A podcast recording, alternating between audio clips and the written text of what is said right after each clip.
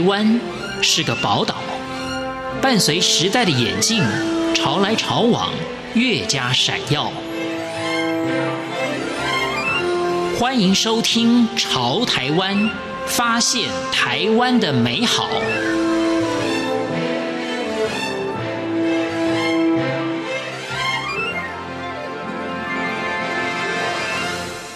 各位亲爱的听众朋友，您好，我是李正淳。今天我们要去的这个地方，距离台北车程大概是一个小时的竹北市。那竹北市也可以说是台湾科技重镇新竹市的一个卫星城市。近几年呢，竹北市也越来越热闹。但是在这个热闹的城市里面，有一个非常自在、非常宁静的角落——厚实聚落。厚实用客家话来发音，厚实。就是好吃的意思。这个厚实聚落有七个铺子，包括了蔬果、油、咖啡、烘焙、发酵、手作，还有社区厨房。他们用一日之所需的概念，一起安心吃饭，好好的过日子。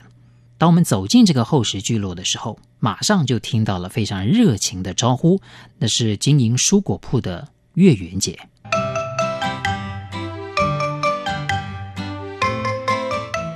因为来者就是客，在后石聚落，他在竹北，他是一个客家庄。我是客家人，所以客家人好客，我我可不能呃抹了那个名啊，对不对？所以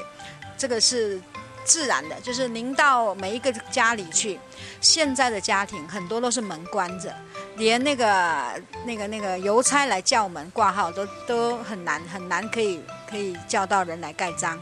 但是呢，在以前三十年前的生活，对门山一号差一公里外，你只要大声叫都可以听得到。所以有这样子的经验，就表示他其实大嗓门有大嗓门的喧闹，可是有大嗓门的亲切。您觉得吗，大哥？所以进来，如果有人招呼你，今天您真的是心情 kimoji 央一半了。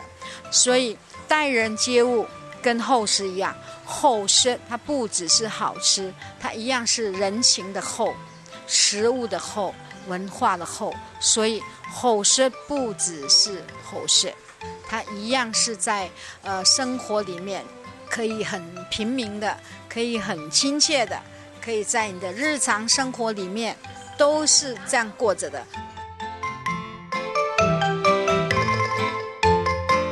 我是李正淳，今天呢，我又很自由的来到了台湾的这个角落来走一走、看一看。那我们进到聚落来之后呢，当然要找一下呃这个聚落经营的这个负责人，那就是我们厚实聚落的黄仁栋总经理。各位听众好，主持人好，我是黄仁栋，我是栋哥。这个聚落的门面，并不是说像人家比较商业的那样的环境里面。一眼就可以看到，或者很抢眼这样的。我看到是用植物哈围绕着这样的四个字“厚实聚落”，这是你们当时所特别想要呈现的风格吗？我我们没有呃一个好像特别的想法，我们只是说，呃，希望在这个呃环境里，呃，透过我们的思考，就是去长出一些生活的方式。我讲长出，就是说，因为虽然我们很多的学习，还有很多的模仿，啊、就像呃，目前的很多市面上的方式啊、是我们五十年前没有的，但是我们就被训练成一种固定的行为，然后去做一种生活方式或者是交易。可是你静下来想，其实我们的。最早的生活方式，可能在一个村子里是有一个摊贩开始，对，并不是一下子所有东西都是齐全的。然后一个摊贩，呃，也许是蔬果，慢慢长到蛋白质，也许就是豆腐，啊，慢慢去发展一些，呃，就是其他的铺子，它是慢慢、慢、慢慢这样发展，呃，去长出来，它有一个过程。而不是一下子是完整的呈现，所以我们也在想，就是呃，如果我们要去呈现一种社区的生活，而不是被移植的，那它会是什么样子？所以是这个想法之下，我们就是呃开始来探索这件事情哦，然后也得到很多的趣味，这样。确实，如栋哥刚刚所讲的，这个就好像是我们平常在路边经过的时候所会，也许比较会容易忽略的，好像一般人家那样的感觉，很自在的一个生活的环境。哦，那厚实聚落这个名称是应该也也也有一些特别的关联，对吧？其实原来就是这样子，因为我们是想生活里跟我们最直接的是食物，它是进到我们身体里的。所以，其实我们在生活里跟食物的密切度是最直接的啊。然后，另外这个新竹区又是客家区嘛，所以我们觉得这个名字还呃蛮亲切的，也很好记，所以我们就用厚实，也就是宽厚的厚。但是因为这个厚字，其实要去呃说明跟人之间的关系的时候，是有呃包括这个呃温度。包括呃这个呃落实的感觉，好，所以我们对厚实这个名字确实刚开始是这个客家啊、我也顺便跟大家呃分享一下这个聚落，因为大家也许很好奇这个聚落跟市集的差别性。市集呃顾名思义比较是交易的功能，那厚实有一个呃生活性，它又安定性又比较多一些。因为大部分的市集是，比如说六日把这个棚子装上去，然后结束以后拆开，所以它比较这个呃临时性又更明显。那在我们是比较安定性，就是在这个地方安定，那安定就会发生不同的关系，它的互动会更密，所以呃我们就选择了这个用聚落，厚实聚落。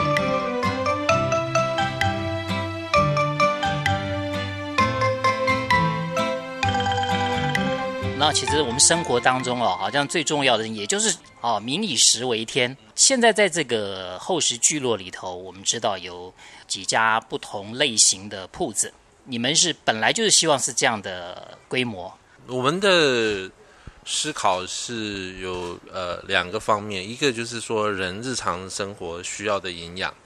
它呃是最大量的是淀粉，也就是米麦，然后呃蔬果。然后蛋白质，然后是油脂，啊，接着当然就是发酵，啊，它有保存以及这个，呃呃益生菌协助消化，所以我们就是觉得一个社区有这几个品项，其实也就足以生活了。第二个就是我们呃在这边比较探索的是社区型的呃生活，所以其实呃因为是面积。啊、呃，每一个就是一个货柜，其实才四点多平，所以它是一个必然，就是它必须是小的运作方式。啊、另外一个条件，也就是说，在每一区的生财器皿必须是相对呃资本要低的，但是相对资本要低，呃，要生存必须感受很深，所以这个感受是如何被传递的？也是我们在探索的一件呃很重要的工作。当然，刚刚分类完了以后，这种邀请有的时候跟邀邻居一样，就是说他他就是很很自然的哈。也就是说，呃，当然我们的方向是环境友善的生产者，就是大部分都有一些这种背景，就原来他就是呃从事这个领域，但是可能他没有自己独立创业过。就是他原来就在这个领域，也许是一个呃，在在山上呃教书的老师，协助过山上的居民贩售一些蔬菜，他也许是这样的背景；也许是一个妈妈，她过去也协助人家做豆腐，但是她也许没有创业过；也有是很有创业经验，但是他一直在生产，并没有走到前面啊、来真正跟消费者。使用者直接互动，也这个背景还蛮多元的哈。但是原则上，呃，我们要的伙伴对环境友善生产，也就是呃倾向于生态、倾向于这个呃有机生产的生产者。那栋哥，你是不是一直都很有信心？你觉得这样的形式，你觉得一定会被大家接受，一定会被大家看到的？呃，我必须说是的，因为我觉得所有的事情是那个本质。呃，就是本质，就是把它很努力做好，剩下是时间，啊、这个这个时间呃有长有短，但是它一定会发生的。所有的东西我，我觉得只要用心啊、在这个里面嗯、呃、去付出去努力，呃是一定会走到的。呃，第二个是呃我们的工作伙伴，呃，因为这是一个新的方式，在这些不确定之中，呃，甚至有一些资源的缺乏，就是大家愿意参与，这个是也是很重要的一个原因啊。第三个我，我觉得是就是来访者的那个心理，他也许会触动一些共鸣啊，那那个共鸣的影响是最大的。是我们看不到，也没办法测量的，所以他就会去跟他的朋友说：“诶，那边有一个有趣的地方，你要不要去看一看？”我想是这些元素这样子堆叠起来，让我们就是呃可以持继续的走下去，这样。无限的爱向全世界传开。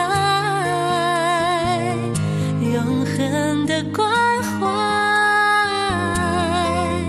来自他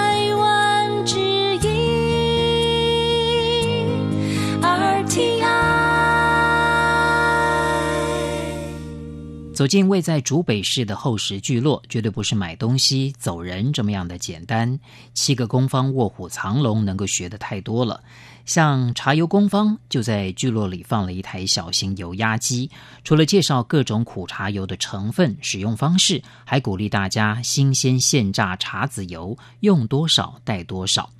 想喝咖啡就走进咖啡坊，喝一杯浅焙手冲，是新竹在地十几年的直达咖啡，老板亲自到国外庄园寻豆烘豆。咖啡喝完了，对面的烘焙坊传出香气。桌上小巧的家用磨麦机用来做面包刚好。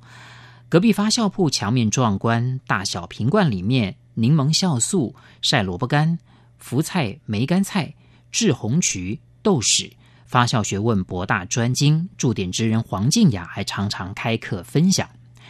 汇聚各工坊的好料，最后由社区厨房料理出厚实的饭菜，可能是一碗简单的茶油拌面线，或者是非机改豆皮以及多种蔬菜煮汤，佐一点辣椒酱，坐在树下大伙一起吃饭。还有一家跟吃没有关系的手工铺。最近请来荷兰修复师教社区居民修小家电，东西不是坏了就丢，家里面的遥控器或者电风扇故障，其实只要换一个小零件就可以延续老件生命。亲子一起修缮，后世聚落想要传递的是减少环境负担的借物精神。而我们一开始听到的是蔬果坊里面的月圆姐，它里面可不只是只有新鲜蔬果。还会教做豆皮、豆腐、浓豆浆，总是卖到供不应求。我的生计跟我的生活得到很好的改善，得到很好的满足。我如果能够照顾到生态，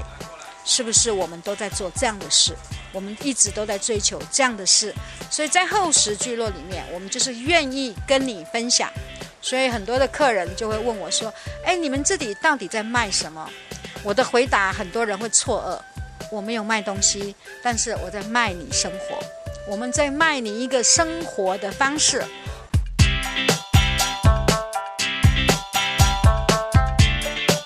如果人有一个梦想的话，你觉得应该怎么做？呃，我觉得呃是不用等待的，就是说从小，然后呃从慢，从那个缺乏中去找出口。就是一步一步往前走，会走到那边的。后石聚落的总经理黄仁栋栋哥说的很好，梦想是不需要等待的。今天节目非常谢谢大家的收听，我是李正淳，下一次空中再见。